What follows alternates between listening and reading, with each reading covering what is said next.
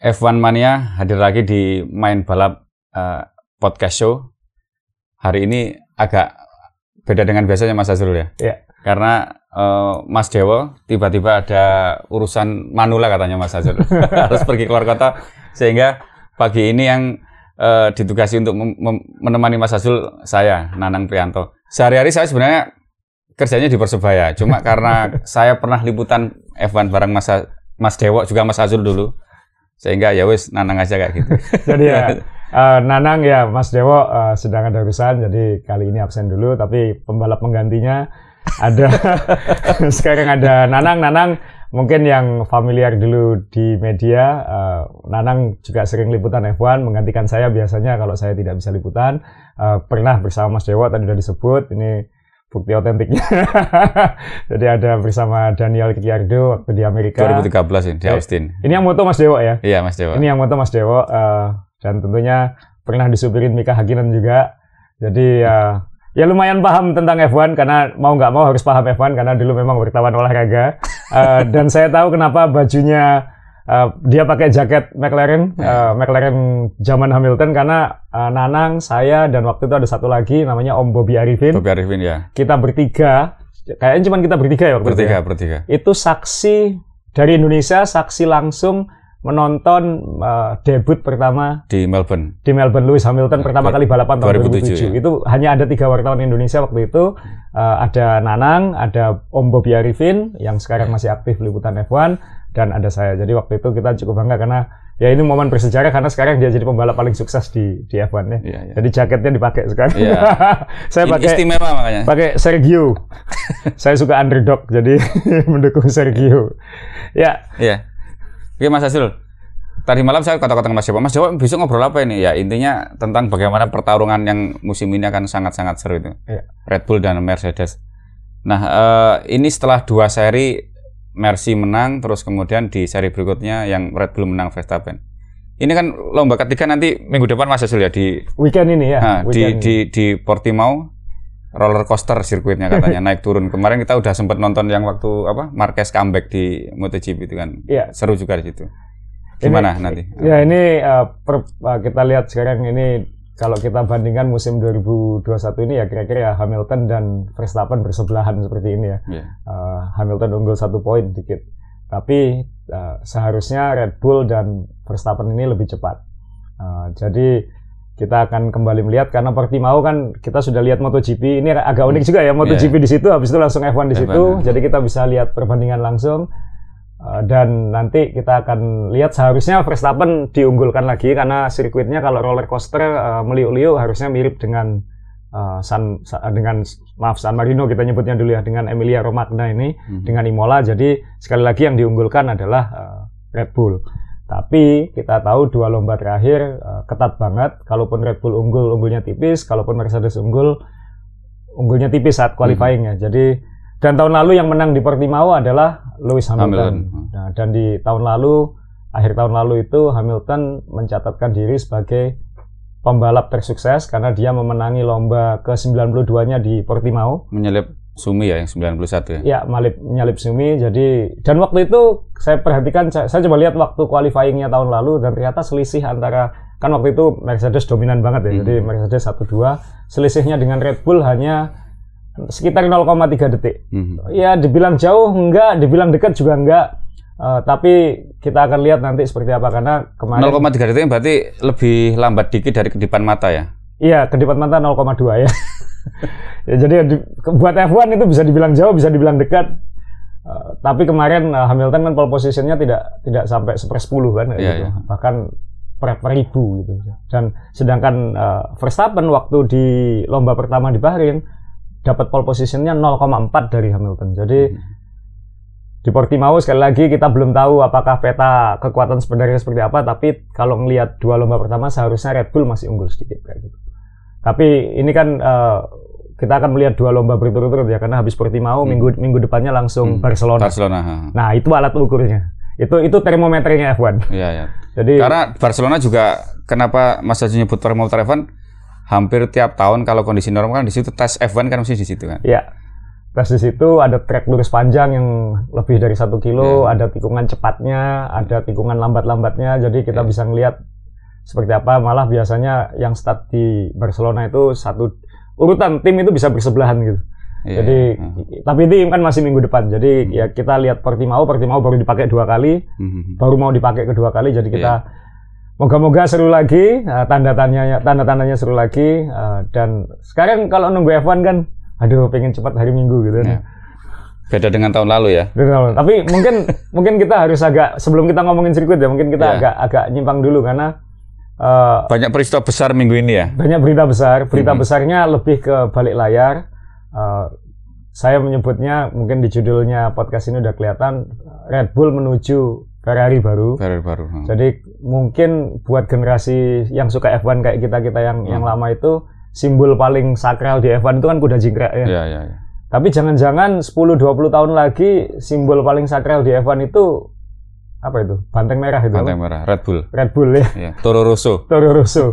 Kenapa? Karena ini benar-benar dia benar-benar invest total 100% hmm. di F1. Uh, ditinggal Honda bukan masalah, malah invest karena kan mesinnya Honda akan diakuisisi, diakuisisi intelektual propertinya lalu di, dirawat sendiri, dikembangkan sendiri. Red Bull bikin perusahaan mesin, bangun perusahaan mesin, membangun di Milton Keynes di hmm, di, di samping Inggris, ya. di komplek di kawasan pabrik mereka di Inggris. Jadi mereka membuat Maranello baru gitu kan. Ya, ya. Jadi kalau dulu kalau sekarang ini kan praktis sebenarnya hanya Ferrari yang yang semuanya di bawah satu atap. Satu atap. Mercy pun di dua kota juga ya. Ya. Tempat pabrik mobilnya sama pabrik mesinnya ya. Ya, Mercy dua kota, uh, satu lagi apa? Renault. Renault. Alpine sekarang. Alpine sekarang hmm. juga masih dua kota, uh, Prancis dan Inggris, uh, Mercedes juga in, uh, Jerman dan Inggris. Nah, Red Bull akan membuat semuanya di satu atap di di Inggris dan yang berita yang belakangan keluar lagi adalah mereka tidak tanggung-tanggung karena Red Bull kan dari dulu nggak tanggung-tanggung. Iya, iya. Waktu duitnya nggak ada serinya juga. Duitnya nggak ada serinya. Jadi begitu masuk F1 yang dicari pertama mungkin bukan pembalap dulu itu, tapi yang diambil pertama adalah desainer. Desainer. Dan yang dibajak waktu itu Adrian Nui. Uh, yang terbaik di F1 lah. Uh, mungkin nanti kita punya podcast khusus ngomongin geniusnya Nui ini nanti ke depan. Jadi dia orang yang pernah membawa Williams jadi juara dunia, pernah membawa McLaren jadi juara dunia dan hmm. sekarang Red Bull Red Bull juga jadi juara Sudah empat kali ya. Sudah empat kali. Hmm. Jadi ini konsisten membuat Red Bull kuat seperti sekarang. Nah mereka membajak mesin terbaik di F1 sekarang apa? Iya, Mercy lah. Mercy kan ya. Era era era hybrid, hybrid ya. Ya. Yang dibaca ya orang Mercy. Yeah. Jadi uh, namanya sebenarnya nggak terlalu familiar ya buat kita namanya Ben Hodgkinson. Ya, dia Orang mana ini Mas Azhar? Orang Inggris kayaknya. Uh -huh. uh, kalau kalau saya bisa salah tapi mungkin uh, kalau lihat namanya sih orang Inggris. Uh, dan ini Uh, ini penting karena ya berarti kan ini nunjukkan kalau Red Bull itu bukan sekedar ingin merawat mesinnya Honda. Hmm, hmm, hmm, kan biasanya uh, akuisisi mesin dulu kan juga pernah itu Renault waktu mundur di akhir 97 kan kemudian dirawat jadi Super Tech ya, ya kan. Ya. Kemudian jadi Play Life kalau di Benetton. Uh, kemudian dulu kalau nggak salah ada mesin yang pernah jadi uh, mesin Peugeot. Ya. Uh, mesin Peugeot tahun 2000-an itu ketika Peugeot mundur uh, diganti jadi Asia Tech ya. Hmm, Nah, tapi kan nggak lama dan nggak bisa yeah, kembangkan. Yeah. Jadi yeah, yeah. Ini beda lah ceritanya ya. Ini beda. Ini ini uh, intelektual property mesinnya diambil lalu membangun hmm. fasilitas yang yang serius kayak gitu. Jadi hmm. dan bajak orang yang orang yang serius dan katanya gosip akhirnya katanya si Ben ini juga uh, ngajakin teman-temannya di Mercedes. Iya iya beberapa. Jadi ya kita nggak tahu dan Ben sendiri kan sebenarnya kalau di F1 itu kan nggak bisa dia pindah langsung kerja kan nggak bisa. Dia hmm. harus uh, namanya gardening leave. Hmm. Adrian Nui dulu juga kayak gitu. Jadi tidak bisa langsung pindah kerja. Jadi disuruh berkebun dulu gitu hmm. uh, sampai masa yang ditentukan. Katanya sih baru bergabung paling cepat pertengahan 2022. Hmm. Tapi kan ya mungkin sambil berkebun pegang laptop kan kita nggak tahu yeah, ya. Yeah. jadi sambil berkebun pegang obeng nanti. Pegang obeng.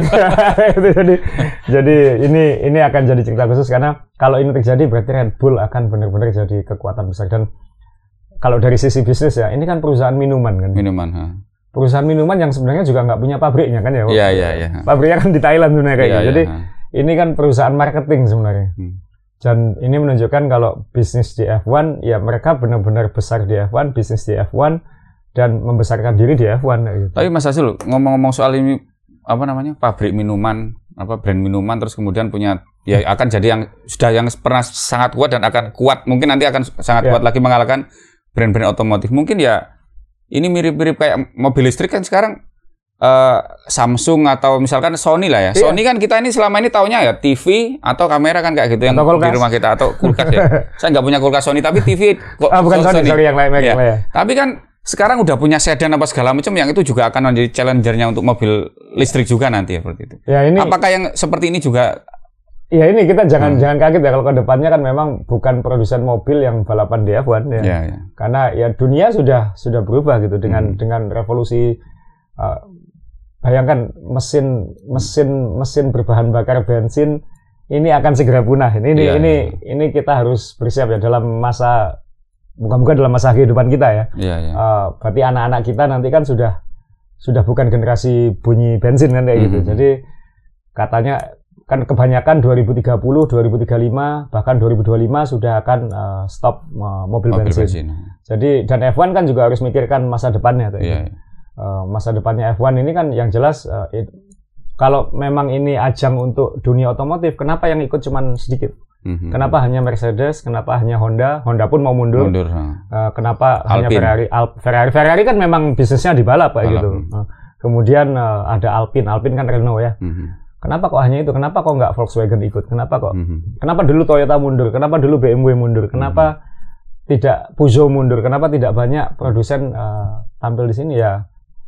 Ya mungkin karena kompetisi segala macam itu bisa jadi alasan tapi mungkin ya secara bisnis kan mungkin ke depannya juga ya, F1 ya. harus bersiap gitu. Mm-hmm. Yang jelas F1 tidak akan jadi arena listrik kan ya karena ya, Formula ya. E sudah ada. Ada sendiri dan kontraknya jangka panjang sekali. Kontraknya jangka panjang jadi ya bagi yang tidak paham nah, Formula E itu punya kontrak dengan FIA bahwa ajang balap listrik hanya boleh Formula E yang hmm. tertingginya itu Formula yeah. E sampai 25 tahun. Hmm. Berarti itu masih kira-kira 20 tahun lagi lah yeah. kira-kira gitu. Jadi kan F1 tidak mungkin jadi seri balap full listrik. Yeah, yeah. Karena secara kontrak ada dipegang pihak lain. Kecuali mungkin nanti F1 akuisisi Formula, Formula E, e itu, itu itu lain lagi kan hmm. siapa tahu kayak gitu. Tapi yang jelas Red Bull ngambil keputusan bikin pabrik mesin ini juga selain uh, tadi kayak kayak perusahaan perusahaan elektronik bikin mobil ya. Mm -hmm Red Bull juga mikir berarti masa depannya kan ada gitu. Berarti hmm. ini ada apa ini? Ini ya, ini ya. ini ini saya juga pertanyakan kalau kita mikir jangka panjang lagi karena mesin hybrid ini hanya akan dipertahankan sampai 2024 20, ya. 2025. Sampai 2025 ya. 2025 hmm. sudah ganti maksudnya. Hmm. Berarti kan dipakai sampai 2024. Hmm. 2025 nanti mesin F1 kan sekarang lagi perdebatan kan, hmm. bukan perdebatan lagi diskusi. Uh, hmm. Tidak ada perdebatan di F1 sekarang, adanya diskusi hmm. karena sama-sama terancam. Iya iya. Uh, kalau kalau kalau nggak boleh kompetisi kolaborasi. Iya. Jadi kalau kalau situasi lagi kaya berdebat, kalau yeah. situasi lagi susah berdiskusi kan ya gitu. Yeah. Jadi F1 lagi diskusi uh, sesama mereka ini juga bagaimana nanti membuat uh, mesin baru yang tetap sustainable, tetap istimewa, uh, malah mungkin lebih terjangkau sehingga uh, pabrikan lain bisa masuk tidak harus pabrikan mobil kan berarti kan ya. Mm-hmm. Jangan-jangan nanti ada mesin Apple di situ kan kita nggak yeah, tahu. Iya bisa jadi. jadi nanti Red Bull, uh, Red Bull ada sendiri. Jadi mungkin nanti Williams Apple lawan uh, McLaren Samsung. Samsung. kan kita nggak tahu. Jadi nanti ke depannya akan akan seperti itu. Dan kalau Red Bull invest seperti ini, berarti kan dia jangan-jangan mesin 2025 nanti yang nggak jauh-jauh dari ini. Iya iya iya. Karena investasinya sudah terlanjur besar-besaran kan? Investasinya sudah terlanjur besar-besaran uh, dan kita tahu Red Bull pasti punya suara kuat di di F1. Hmm. Ada dua tim di situ. Iya, iya, iya. dia punya Alfa Tauri ya. Ada Alfa Tauri, jadi dia punya suara kuat. Uh, dan mungkin ke depannya dia yang paling stabil ya secara ownership dan manajemen. Kenapa? Karena Mercedes kan juga uh, ini kan lagi lagi banyak restrukturisasi ya di dalam. Restrukturisasi ya. Setelah dominan begitu lama, mungkin uh, ini masuk fase di mana mereka ini mau gimana ini gitu kan. Hmm. Banyak senior seniornya yang yang kayak James Allison itu kan dulu direktur teknik sekarang dinaikkan ke chief technical officer tapi itu kan tidak kerja day to iya, day. Yeah, yeah. Uh, ada yang bilang uh, dia bilang sih dia tidak ingin uh, day to day terus di F1 karena kita tahu pasti berat sekali ini ini kerjaan apalagi kalau dia pernah kehilangan istri segala macam jadi dia mungkin lebih ingin tenang tapi mungkin Mercedes Mercedes nggak pengen dia pindah ke tim lain iya, iya. jadi di di di kota dengan cara halus di kota dengan cara halus dikasih jabatan yang lebih di, tinggi anu kadang-kadang kalau di Indonesia itu dikasih staf ahli atau apa itu jadi komisaris. Iya, komisaris. jadi dia dia seperti itu dan uh, dinaikkan lagi dari bawahnya, tapi itu kan hmm. mungkin akan punya impact ke depan ya. Jadi hmm. kita nggak tahu impactnya seperti apa. Yang jelas tahun ini aja udah udah udah terkejar. Hmm. Apalagi nanti uh, kalau ini perubahannya mungkin mereka bisa dominan lagi, tapi kan hmm. kita nggak tahu. Apalagi musim depan mulai ada perubahan regulasi itu. Tapi yang jelas ini ini seru karena Red Bull Red Bull uh, Red Bull ini adalah jadi perusahaan F1 bukan perusahaan minuman. Yeah, yeah. Red Bull jadi perusahaan F1. Jadi kalau kita ingat jadi mungkin dulu Red Bull masuk F1, Red Bull dulu kan Red Bull sponsorin tim Sauber kan ya. Oh iya karena yeah. dia jualan minuman. Sekarang uh, minumannya men mempromosikan uh, mobil F1 ya mungkin. Mm -hmm. Dan Red Bull kan juga punya sirkuit ya. Iya, yang iya Austria ya. Nah, Red Bull Ring artinya kan memang udah yes mirip-mirip Ferrari bener-bener kan. Iya. Setelah apa kepingan terakhirnya ya bikin mesinnya itu pabriknya satu tempat dengan yang pabrik mobilnya itu kan seperti Ya kecuali itu. mungkin sirkuitnya agak terpisah ya, tapi ya, ya inilah ini Ferrari baru. Ini Ferrari baru yang mungkin uh, lebih stabil karena uh, backgroundnya uh, apa Ferrari itu punya masa bukan bukan problem sejarah ya. Ferrari punya beban masa lalu, mm-hmm. beban apa? Uh, tuntutan masa lalu, mm-hmm. punya histori politik yang keras, yeah. punya histori uh, apa namanya? Uh, ya sodok-sodokannya ada yeah, kayak gitu. Yeah. Jadi sedangkan Red Bull kan apa katanya yang punya gitu, apa katanya yeah. dia terima kan yeah, kayak yeah. gitu lewat Helmut Marko biasanya. Yeah. Jadi ya ini mungkin akan lebih akan lebih solid uh, daripada uh, Ferrari, Ferrari ke depannya. Ya. Apalagi dia tidak ada tuntutan harus jualan mobil kan ya? Iya, iya. Ferrari kan tetap ada tuntutan jualan, jualan mobil. mobil. Iya, iya. Betul, betul. ini ini ini akan jadi luar biasa uh, Red Bull hmm. ini. Jadi kita lihat kan kontraknya Verstappen bisa ada opsi klausal akhir tahun ini, kontrak Hamilton habis tahun ini. Jadi mungkin ya kita lihatlah seperti apa. Tapi saya kira nanti Verstappen kalau ngelihat seperti ini kayaknya aku mending di Red Bull aja. Mas Asul kembali apa namanya tadi yang soal apa namanya Red Bull ini uangnya nggak ada serinya apa segala macam. Ini mungkin kan dulu sebelum minuman minuman energi ini kan rokok luar biasa di iya. di balapan ter, bukan hanya di di F1 ya tapi di MotoGP juga hmm. segala macam. Kalau rokok tapi kan punya kendala ya regulasi apa segala kemudian harus disingkirkan dari iya. balapan kejuaraan dunia. Kalau ini kan ya aman-aman aja sampai aman-aman aja. nggak ada masalah mau sampai kapan pun juga minuman energi nggak akan apa-apa. Betul. Itu. Jadi ini ini benar-benar dia menemukan uh, menemukan jalan ya. Uh, dulunya jalan promosi, sekarang jalan bisnis sendiri. Jadi jangan salah. Hmm. Uh, Red Bull dulu mungkin masuk F1 untuk mempromosikan minumannya, tapi ya hmm. sekarang dia di F1 untuk ya, untuk bis, bisnisnya. bisnisnya ya. uh, harus diingat pemasukan utama tim bukan dari sponsor gitu. Pemasukan hmm. utama tim adalah dari uh, hak siar TV yang dibagikan.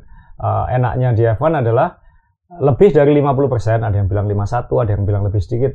Itu dibagikan ke 10 tim peserta. Jadi dia enak sekali gitu. Ya ini yang diinginkan Super League gitu kan. Yeah.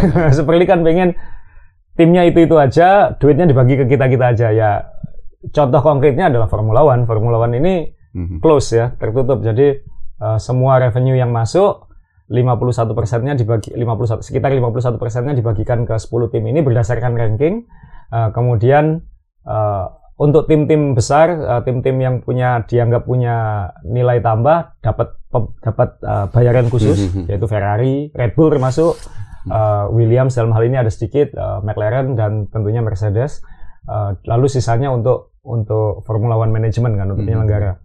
Jadi ya mungkin di situ sudah sangat menguntungkan kan maksudnya apalagi dengan hmm. F1 sekarang ada bahkan bakal ada cost cap hmm. uh, dibatasi sudah diberlakukan tahun ini jadi ya jaminan jaminan untung punya tim F1 itu sudah ada sudah gitu ada. sudah lebih jelas gitu hmm. jadi dan mungkin buat Red Bull punya divisi mesin ini juga baik karena kalau dia harus mengikuti budget cap uh, batasan anggaran dia harus PHK banyak orang mungkin. Ya, ya, ya. ini ada ada tempat naruh orang. Orang, ya, ya. Jadi Pesangonnya ya, kalau PHK juga besar kan. ya, Jadi ini ini mungkin solusi ekspansinya dia juga. Dan jangan-jangan nanti akan ada benar-benar mobil Red Bull.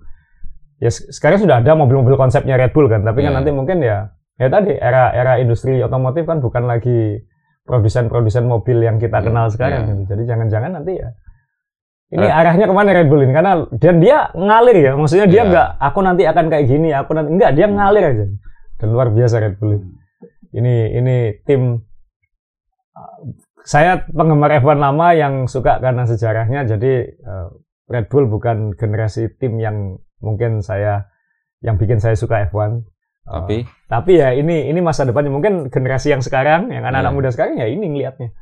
Uh, mereka akan melihat Red Bull seperti kita melihat Ferrari mungkin. Hmm, ya ya ya. mungkin kayak gitu. Jadi ya wah itu istimewa.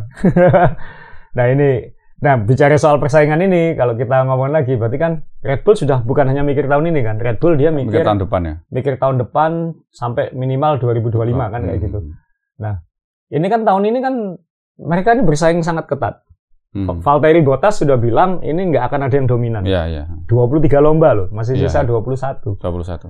nah ini Termasuk kan, lombanya nanti di Arab ya satu. di Jeddah. oh di Jeddah di Iya, Arab iya. Saudi ya itu menarik itu Nanti umroh pulang nonton balapan nanti. Iya.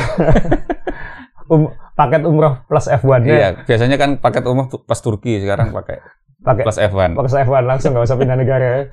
Eh, dan eh, nanti kita akan lihat persaingan seperti apa. Development ini kan nggak gampang, apalagi Hmm. selisih kecil-kecil ini kan Iya. bikin pusing kan ya. Iya. Maksudnya eh, apa ya supaya kita nggak kesalip? Apa ya supaya kita nggak Hmm. kesalip itu menghabiskan banyak energi. Di satu sisi mereka harus mikirkan karena regulasi tahun depan berubah drastis. Ya. Iya, artinya harus mikir bagi membagi konsentrasi tahun ini untuk ngembangin kecil-kecil tadi Iya. tanpa melupakan untuk basic mobil yang harus hebat juga untuk tahun Tahun 2022 depan, yang ya. banyak perubahan regulasi.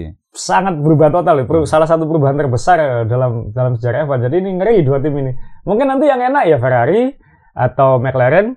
Uh, Iya. Mungkin bukan AlphaTauri, mungkin uh, mungkin Aston Martin mungkin Hmm. atau Williams mungkin bisa melihat seperti yang dilakukan Haas. Hmm. Haas mengorbankan tahun ini, udah lupakan tahun ini kita paling belakang nggak apa-apa, tapi tahun, Tahun depan, depan. uh, kita fokus lebih baik. Ya dua tim ini akan gigit-gigitan sampai gigit-gigitan sampai akhir. Bisa-bisa tahun depan Tahun depannya hancur. gitu. dikorbankan. Ya, jadi kita kalau mau geser bicara soal tahun depan, tahun depan ini mobil F1 sangat beda ya. Eh, yang penggemar F1 mungkin sudah Hmm. sudah ngikuti eh, perjalanannya karena seharusnya kan tahun ini. Mhm. Tapi kan karena pandemi dimundurkan tahun depan. Tahun Jadi depan. kalau kita lihat konsep tahun depan kan sangat berubah. Ini konsep yang dari F1. Oh. Jadi tampilannya sudah eh, mungkin sekilas mata mungkin nggak beda, tapi ini sangat beda. Ini sangat Iya. beda. Eh, dan saya suka kenapa? Karena dibuat lebih bersih, lebih minimalis. Eh, saya suka F1 zaman waktu masih tidak banyak eh, perintilan-perintilannya itu ya. Eh, jadi dia kembali. Jadi ini yang yang bagian hitam mungkin nggak terlalu terlihat di di layar eh, di di belakang ban depan ini. Kalau sekarang ada bar spot, saya gambarkan bagian mobil F1 yang paling saya benci sekarang. Contohnya di McLaren ini ini. ya, ya, ya. Ini apa apa Ruwet nih? tuh. Ini ruwet ini. Ini ini eh, ini dulu namanya bar sport. Bar sport itu kan cuma papan aja di samping Aha. kokpit untuk membantu mengalihkan eh, angin, Angin. ya, ke dalam sidepod dan keluar. Tapi karena berbagai batasan dan semakin canggihnya teknologi karbon dan teknologi simulasi pengolahan angin, ini apa ini? ini ini seperti bikin apa? eh, market mall atau market market eh, pabrik atau perumahan di di samping iya. mobil ini. Ini ya ini canggih sekali, ini luar biasa, ini habis uang banyak untuk bikin seperti ini. Eh, ini Daniel Ricciardo ya, Iya. eh, McLaren tahun ini. Dan tapi saya bukan saya suka F1 ya karena suka F1 sisi manusianya, tapi, tapi melihat ini kan kayaknya aduh kayak diinjak kayak hancur semua kayak gitu. Jadi Iya, iya. sedangkan tahun tahun depan akan kembali ke minimalis. Eh, jadi supaya tidak aneh-aneh di bagian samping dan sekeliling mobil itu body F1 kembali ke konsep namanya eh, ground effect. Jadi mengolah udah anginnya tuh di bawah mobil Hmm. dan itu dibuat dengan ini kalau nggak terlalu jauh ada lubang ada lubang besar di sini. Jadi angin dimasukkan ke bawah body, bawah mobil, diolah di bawah Di lantainya, di bawah di lantai lantai. bawahnya lalu dibuang lagi di di belakang sehingga dia seperti disedot disedot ke Akar jalan. lengket. ya? Iya, lengket. Ini sebenarnya bukan teknologi baru, ini tahun 70-an sudah dipakai. Hmm. Ini dulu yang pertama pakai yang mempopulerkan eh, Lotus eh, tahun 70-an. Eh, jadi dan dengan cara ini bagian atasnya bisa dibuat lebih eh, bersih. Eh, area sponsor akan lebih banyak, lebih mudah dilihat mungkin. Ya ini. Mas Azul artinya akan itu dari sisi aerodinamis ya akan banyak perubahan itu tahun depan itu oh, sangat berubah karena tujuan utamanya juga bukan sekedar bikin kelihatan lebih rapi ya. Hmm. Uh, ini alasan saya pengen. Hmm. Saya saya senang karena kelihatan lebih rapi. Alasan utamanya adalah supaya bisa mengikuti mobil lain dengan lebih mudah. Sekarang ini mobil F1 kenapa nggak bisa kayak MotoGP yang hmm. bisa tempel-tempelan hmm. kayak gitu? Karena begitu mobil di belakang ini dekat dengan mobil yang di depan, angin buangan, angin kotor istilahnya, angin hmm. kotor yang dihasilkan oleh mobil di depannya ini mengurangi uh, downforce atau aerodinamikanya mobil yang di belakang Belakangnya. sampai 50%. 50%. Jadi nggak stabil yang di belakangnya. Yeah, yeah, yeah. Nah, gimana mau nempel mau nyalip kalau di belakangnya goyang kayak gitu. Jadi meskipun sudah dibantu dengan DRS yang untuk membantu top speed tapi tetap sebelum DRS area DRS kan harus nikung-nikung dulu. Yeah, yeah. Nah, kalau nikungnya nggak bisa deket itu juga susah gitu. Susah, betul, betul. Jadi DRS pun kan baru efektif kalau selisih waktunya yang belakang satu setengah detik hmm. lebih cepat dari yang depan kan. Yeah, Jadi yeah. tetap aja sesuatu yang sulit. Jadi ya bagaimana caranya supaya mobil di belakang lebih stabil? Ya pakai ground effect ini aja gitu. hmm. gitu. Jadi sama-sama lengket. Lengketnya bukan karena angin yang lewat di depan tapi yang yang yang di bawah itu. Jadi ini katanya sih bisa hanya terpengaruh 10-20 persen tadi. Dari 50 persen tadi. Dari 50 persen tadi. Jadi itu akan memberi kesempatan. Uh, apa yang bisa membuat gitu ya pasti desain sayap depan, hmm. ground effect yang paling utama. Uh, tapi ini ada ada sedikit tambahan di di sekitar roda ini. Ada ada apa ya kayak, kayak, kayak sirip sayap yeah. uh, di brake duct ini. Ini juga membantu stabilkan. Uh, karena kan angin menghantam ban itu adalah bagian yang paling uh, paling Pakaian. kotor ya paling kotor karena ban hmm. itu kan gerak terus kayak gitu. Ya, ya. Nah ini kalau diperhatikan bannya juga gede, Lebih bannya gede, juga ya? 18 inci, bukan lagi 13 inci donat seperti sekarang. Uh, mobil F1 itu kenapa bannya seperti donat, uh, peleknya kecil, bannya besar, karena dia juga uh, berfungsi seperti balon kan, seperti suspensi, jadi hmm. dia uh, lebih lebih apa ya, lebih jadi lebih ban ya ban ketika nikung dia akan lebih bisa iya. berubah bentuk ya untuk iya, iya. untuk membantu menikung dan lain-lain tapi ya akhirnya kan nggak relevan sama kita kita di jalan. Iya iya. Nah ini kan F1 pengen uh, Pirelli khususnya mungkin hmm. ingin lebih relevan dengan yang dijual di jalan. Hmm. Uh, Formula 2 tahun ini sudah menggunakan itu, seri-seri lain sudah banyak yang menggunakan itu, tapi hmm. F1 paling terakhir dan mulai tahun tahun depan 2022 harusnya tahun ini hmm mereka akan menggunakan ban 18 inci. Jadi beberapa tim juga sudah mulai uh, mencoba ya. Mencoba. Ini saya ada gambarnya. Maaf, uh, gambarnya. Maaf. Sorry, masih saya cari. Jadi memang ini Nah, ini dia. Uh, ini gambar Lewis Hamilton, Hamilton. Uh, setelah uh, Grand Prix Imola dia nyoba uh, ban besar ini. Kelihatan lebih keren sih kelihatan lebih keren tapi pasti kerasannya beda pasti lebih uh, goncang gripnya ya. pasti lebih lebih goncang ya gripnya... lebih goncang kalau kalau gripnya saya kira Pirelli akan menemukan menemukan solusi tapi yang lebih lebih goncang fungsi suspensinya akan lebih berubah hmm. setelan suspensi akan sangat berubah karena kalau kemarin sebagian uh, beban meredam ada di donat sekarang hmm. mungkin pindah ke suspensinya Suspensi ya. hmm. jadi ini akan akan terasa tapi kelihatan lebih keren dan kelihatan lebih relevan lah buat kita kita jadi mm-hmm. mungkin uh, pelek-pelek yang dipakai F1 mungkin akan lebih bisa diaplikasikan ke pelek-pelek yang di mobil jalanan mobil jalanan mm. jadi ini ini perubahan jadi bayangkan Mercedes uh, Red Bull harus memikirkan tahun ini juga tahun depan tahun ini dan tahun depan yang lain kan eh, kalau misalnya kan nggak ngejar juara dunia McLaren mungkin McLaren sama Ferrari akan ketat berebut juara tiga tapi hmm. pada suatu titik mereka akan mikir daripada saya hancur-hancuran tahun ini, mungkin nanti bulan Juni atau bulan Juli sudah oke okay, stop. Kita, kita fokus tahun depan. tahun depan ya. Di saat yang lain sudah fokus tahun depan, Red Bull dan Mercedes harus kita nggak bisa nyetop ini. Kenapa? Ini masih mepet gitu, masih yeah, yeah. masih terlalu mepet. Jadi terlalu terlalu berisiko. Harus mikirkan detail-detail kecil sampai akhir musim sampai nanti. Sampai akhir ya. musim. Ya, ini ini gambar pabriknya apa markasnya Red Bull, kampusnya Red Bull di hmm. ini hanya satu bagian saja. Betul. Di Milton Keynes. Jadi mereka ini akan sangat sibuk tahun ini mikirin uh, harus jadi juara dunia tahun ini karena kesempatan seperti ini tentunya nggak datang lagi. Belum tentu bisa lewat, hmm. belum belum tentu datang lagi, jadi harus hmm. di, diambil. Tapi tahun depan jangan jangan, jangan sampai kecolongan. Jadi ini Mas Azul, tadi Mas Azul sempat nyebut kalau mobil tahun depan itu akan banyak perubahan dari sisi aerodinamis kan. Ya. Nah di Red Bull ini kan Adrian Nui ini kan orang yang paling hebat dari dalam hal uh, apa namanya aerodinamika, aerodinamika itu. Kalau kita lihat ketika Red Bull juara 2011 sampai 2013 ya, ya. itu kan ya sebenarnya waktu itu kan nggak cari Renault masih ya. Pakai Renault ya. Renault. Artinya kan secara mesin bukan yang sangat hebat apa bukan, segala macam. Ya, ya. Tapi mereka bisa menang karena ya era itu eranya aerodinamis ya dan ya. Red Bull jago di situ. Ya. Nah, kalau era hybrid ini kan ya era eranya Mercy, Mercy karena ya. powertrainnya kan paling hebat dan Red Bull juga nggak bisa. Baru tahun ini seperti itu kan. Ya. Nah, kalau kita bicara apa diskusi tentang tahun depan, apakah sosok Nui ini bisa jadi uh, faktor pembeda bagi peta persaingan Red Bull nanti dengan Mercy ataupun dengan tim lainnya? Pasti jadi pembeda, pasti. Hmm. Uh, ada yang bilang, uh, saya dulu pernah tanya langsung sih ke Nui kata orang Anda bisa melihat angin ya gitu. Yeah. Kan itu pasti ada ada bakat-bakat khusus yeah. kan. Orang ini bisa melihat angin. Angin kalau diginikan gimana kayak itu kan mungkin kata orang kan ada orang katanya bisa dengar hewan bicara, ada bisa Kalau bisa orang apa. orang Bugis itu bisa anu hujan katanya. anu hujan. Ya. Beneran ya? karena makanya jadi pelaut hebat semua.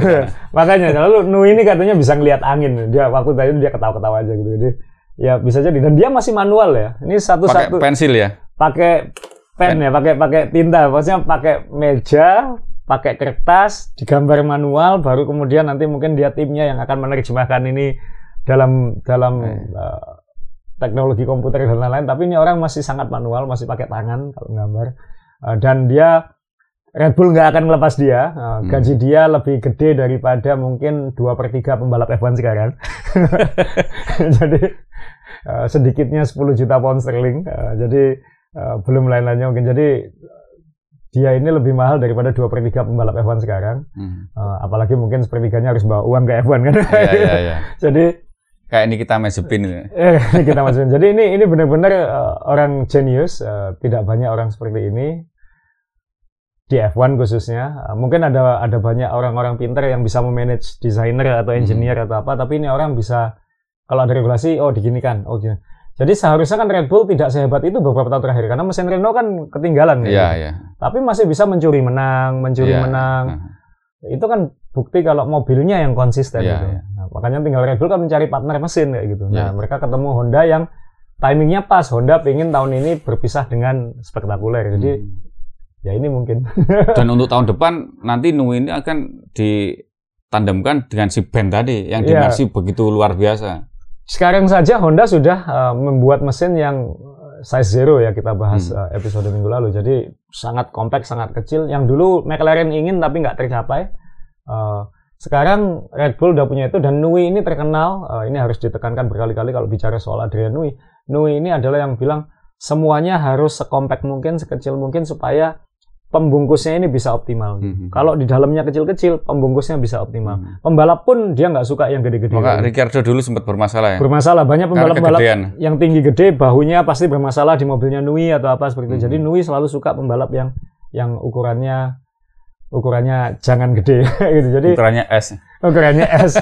Jadi benar-benar dibuat uh, sebisa mungkin supaya apa? Supaya dia punya ruangan lebih untuk memainkan body, memainkan bentuk-bentuk aerodinamika itu. Nah, hmm. tahun depan mobil F1 tahun depan itu nanti overallnya akan lebih kecil, hmm. sedikit lebih kecil yeah, dari yeah. dari tahun ini. Hmm. Alasannya pasti supaya uh, sirkuitnya jadi lebih lebar, jadi tempat menyalipnya lebih banyak.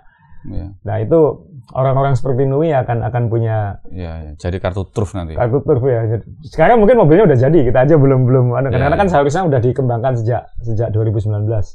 Jadi kita lihat nanti saya kira uh, Red Bull mungkin tidak akan mungkin Nui akan fokus 2022 dia mungkin punya punya tim yang mungkin Nui hmm. hanya ngelirik-ngelirik aja tahun, tahun ini, karena kan konsepnya tidak bisa berubah banyak Uh, yang penting jaga supaya tidak tidak ketinggalan. Mungkin bebannya lebih hmm. banyak di Honda daripada di Red Bull tahun ini. Karena mobilnya udah terbukti cepat kan ya. Yeah, Tinggal yeah. kita lihat nanti di Barcelona top speednya seperti apa. Nanti ketika sirkuit-sirkuit cepat seperti Monza uh, hmm. seperti apa, ya itu itu kuncinya. Tapi ini Red Bull, wah salut. Nah, dan dengan mobil ini kita lihat di Portugal nanti kalau memang benar uh, mobil ini hebat ya harusnya mereka mereka ke depan. Jadi kalau kita lihat layoutnya Portugal, Algarve, Algarve ya, uh, ini ini sirkuit kayaknya ada trek lurus panjang, tapi ini nggak panjang-panjang amat. Uh, uh, dan apa? Uh, turun, turunan. Turunan ya, maksudnya ini naik turun roller coaster benar tadi. Uh, Mas Anang tadi seperti MotoGP kita lihat kayak naik turun naik turun ya mobil F1 juga akan sama dan kalau MotoGP sirkuitnya kelihatan lebar di F1 akan kelihatan sempit, Sempit, ya. dan ini hanya ada satu kawasan DRS kalau nggak salah Uh, jadi hanya di trek lurus utama tidak ada tempat lain jadi ya kalau mau menyalip ya hanya di sini Mhm. Uh, jadi ini mirip ada mirip dengan Imola, tidak tidak ada tempat untuk menyalip yang yang benar-benar. Kualifikasi dan pit stop sangat-sangat pegang peran untuk menang. Kualifikasi akan akan jadi uh, sekarang paling suka saya sih lihat kualifikasi khususnya Q2 karena Hmm. uh, kita bisa melihat siapa yang PD cepat pakai ban medium, siapa yang uh, tanggung akan pakai ban ban soft. Uh, tapi kita lihat nanti uh, strateginya seperti apa. Uh, katanya ini kalau ngelihat trennya, tapi kan karena hujan kan, San- uh, Hmm. Imola kemarin kan hujan, jadi Mhm. pemakaian ban seperti apa kan kita nggak nggak terlalu jelas gitu. Iya, iya. Harusnya mobil Mercedes lebih awet bannya daripada mobilnya Red Red Bull. Bull. Nah itu berarti eh, situasinya ya kalau Mercedes bisa nyuri kualifikasi, bisa di depan, ya mungkin bisa bertahan bertahan lebih baik Mhm. daripada Red Red Bull. Red Bull kalau misalnya pole position atau di depan, ya mungkin harus menahan gempuran di belakang. Jadi Mhm. karena selisih antara keduanya sangat sangat mirip dan dua pembalapnya Hamilton Sama-sama. sama Verstappen sama-sama Hebat ya. sama-sama solid tahun ini. Ha- Hamilton sudah bikin kesalahan. Hmm. Eh, di satu sisi Verstappen juga membuat sedikit kesalahan Ya, waktu di, di Bahrain. pertama. Hmm. Jadi udah imbang ini. Eh, dan sekali lagi sekarang tinggal menunggu Sergio Sergio Perez sama Valtteri Bottas. Bottas, ya. Bisa bantu nggak? Ini di Kemarin Imola kemarin nggak bantu sama sekali. dua-duanya ya. Dua-duanya satunya tabrakan, satunya satu satu Belakang satunya nggak satunya nggak karuan satunya nggak karuan nah di Bahrain pun kan eh, Bottas juga nggak terlalu nolong sebenarnya Hmm. kayak gitu Eh, tapi juga membantu lah karena dia masih masih Hmm. masih di depan sedangkan Perez kan dua lomba ini belum membantu eh, Verstappen jadi Hmm. dan dia diambil Red Bull menggantikan banyak pembalap muda karena pengalamannya diharapkan bisa membantu Iya. Hmm. Verstappen Sampai yang kemarin ya karena dia kan sebenarnya apa kualifikasinya kan bagus kan. Iya. Tapi balapannya belepotan sama Helmut Marko juga komen juga kan. Oh, Helmut Marko semua di komen, tapi Iya, iya. itu itu itu papa galaknya Red Bull, Uh, galak banget itu.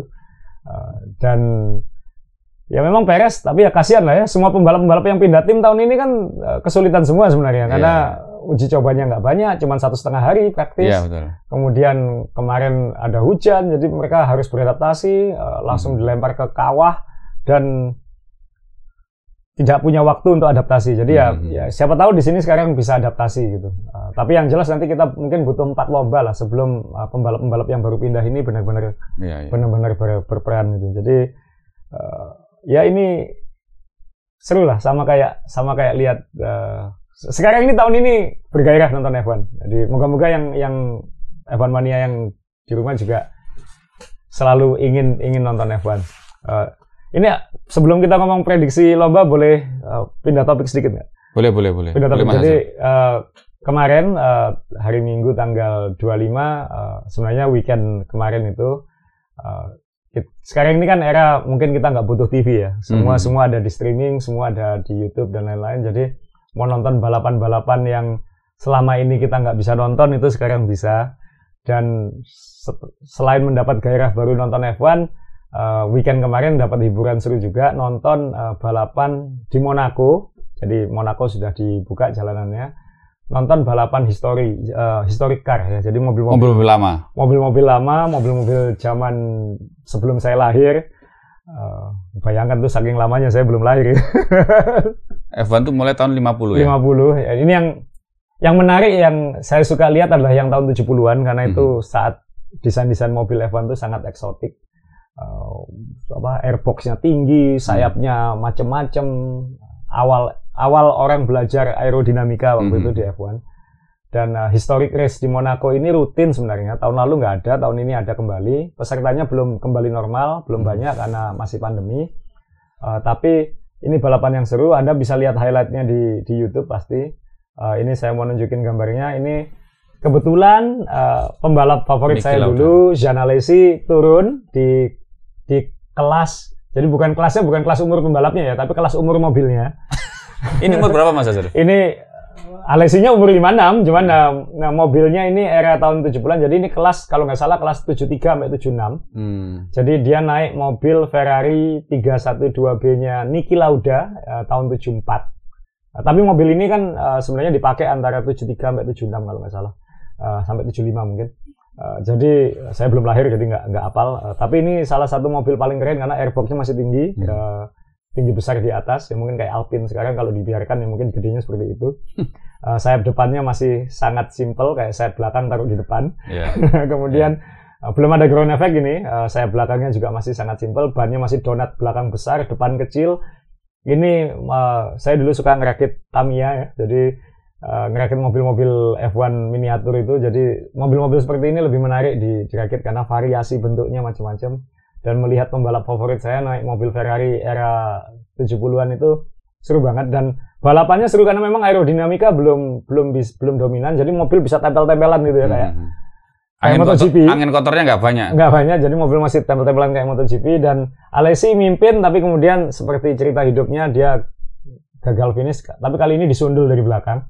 Yang nyundul siapa? Yang nyundul uh, uh, bukan pembalap terkenal tapi naik mobil Lotus yang lebih baru. Jadi waktu hmm. itu Alesi bertahan hidup memang di depan kurang tiga lap uh, dia disundul dan kalau melihat betapa spektakulernya mobil-mobil era itu ini Alesi ngelompati kerbing Monaco ini ya. Wah, hmm. ini ini mobil tahun 70-an. Seneng lihatnya. Dan ini kalau melihat sirkuit Monaco sudah dibangun berarti kan nanti uh, bulan depan akan ada Grand Prix Monaco karena yeah Uh, tahun lalu. Dan ini sudah ada penontonnya ya Mas Hasil ya? Ya mungkin warga situ mungkin. Enggak, tapi di, di tribun tadi ada deh kan? Iya di tribun ada, uh, mungkin belum banyak, uh, tapi ya yang jelas akan ada Grand Prix Monaco tahun ini. Uh, hmm. Salah satu balapan yang meskipun mungkin tidak banyak action salib menyalip, tapi uh, seperti melihat sirkus ya, lihat Monaco. Salah satu impian saya dulu waktu kecil adalah nonton ke Monaco dan itu sudah udah tercapai. Jadi ini memang tempat uh, tempat spektakuler dan melihat mobil-mobil histori pembalap favorit saya turun di situ. Kemarin dapat hiburan F1 lagi. Ya mungkin gara-gara aura F1 tahun ini yang yang spektakuler. Ya moga-moga uh, bagi yang penggemar F1 baru yang belum paham mobil-mobil lama kalau pengen lihat seperti apa mobil-mobil zaman di YouTube ada semua kan ini ya? di YouTube ada semua. Tinggal hmm. cari Monaco historik gitu aja. Uh, dan ada cuplikan yang yang balapan yang saya lihat tadi malam. Yang Niki si bukan Niki Lauda Zan, Zan di total. naik, mobilnya Niki Lauda Ferrari masih pakai nomor 27 jadi itu nomor sakralnya Ferrari. Uh, nomor 27 uh, eh, sekarang kan tergantung pembalapnya tapi dulu Ferrari selalu 27 kayak gitu. Oh. jadi ya inilah ini ini F1 yang yang sebelum saya lahir tapi yang bikin saya suka F1 waktu kecil. Hmm. jadi yang moga-moga ini inspirasi yang nonton podcast untuk mempelajari lagi sejarah-sejarah mobil-mobil F1 karena sedih. Lima tahun terakhir nggak terlalu seru itu kan? Yeah. kan sedih gitu. Jadi dulu seru banget dulu seru banget. Moga-moga dengan perubahan regulasi tahun depan bisa kembali lagi seperti dulu. Seru. Ya ini uh, kita kembali ke Portugal ya. Ini akhir, trek lurusnya ini mas Azile ya ini ini lurus atau bukit? Ya ini trek secara teori ini trek lurusnya. Yeah. tapi nggak lurus ya ini melengkung ke atas. Melengkung. Ya. Enggak berbelok ke samping tapi beloknya ke atas. ke atas ini ini trek lurusnya. Jadi dibilang lurus yang lurus tapi nggak kelihatan ujungnya ya. Jadi yeah. ya ini uh, Portimao uh, Algarve sirkuit yang umurnya belum 15 tahun sebenarnya. Uh, baru dipakai F1 2 tahun ini. Ya kita akan melihat lagi uh, akhir pekan ini uh, seru. Jadi ya Red Bull seharusnya kalau tanya prediksi terakhir sebelum kita tutup mungkin uh, Red Bull seharusnya unggul mungkin nggak banyak Mercedes Hamilton orangnya sempurna ya jadi bisa bisa nyodok kalau Red Bullnya nggak sempurna mm-hmm. uh, mungkin kalau tidak suka dua tim itu Ferrari McLaren akan akan tarung lagi mm-hmm. uh, dan mungkin Ferrari bisa lebih menyodok ke depan karena uh, mobil mereka karakternya kan kalau tidak terlalu power bisa bisa bersaing. Bisa bersaing. Uh, di Imola kemarin kelihatan solid dua-duanya. Jadi jangan kaget kalau di sini juga akan solid. Uh, McLaren, Ferrari, lalu Alfa Tauri, masalahnya ada rookie di situ yang masih naik turun ya. Naik turun. Uh, tim-tim lain uh, entahlah. Tapi apakah akan hujan? Katanya sih enggak. Uh, katanya akan dingin tapi enggak enggak, hujan. hujan. Jadi mungkin tidak akan sedramatis Imola. Uh, tapi ya nggak sabar nunggu sirkuit ini. Dan ya. begitu ini selesai, minggu depan kan kita akan akan bahas uh, apakah nanti eh, mungkin nanti Mas Dewo sudah hadir lagi. Sudah hadir lagi atau kalau nggak sama Nano yeah. lagi. Dan setelah itu kita bisa langsung bahas Barcelona. Uh, Barcelona karena hmm. itu termometernya F1 uh, yeah. seperti apa seperti apa kekuatan yang sebenarnya kita benar-benar baru bisa tahu di, di Barcelona. Jadi ya yeah. terima kasih sudah ngikutin ya. Ya terima kasih ngikutin. Mohon maklum kalau pembalapnya cadangan hari ini. Aman. Aman. Podcast itu bisa semaunya. Oke, F1 Mania. Iya. Ini Sampai, seri seri kelima ya, udah selesai. Ini Sam episode kelima ya. Nah, episode kelima. Ya. Kita ketemu lagi di episode ke-6 nanti. Ya. Makasih.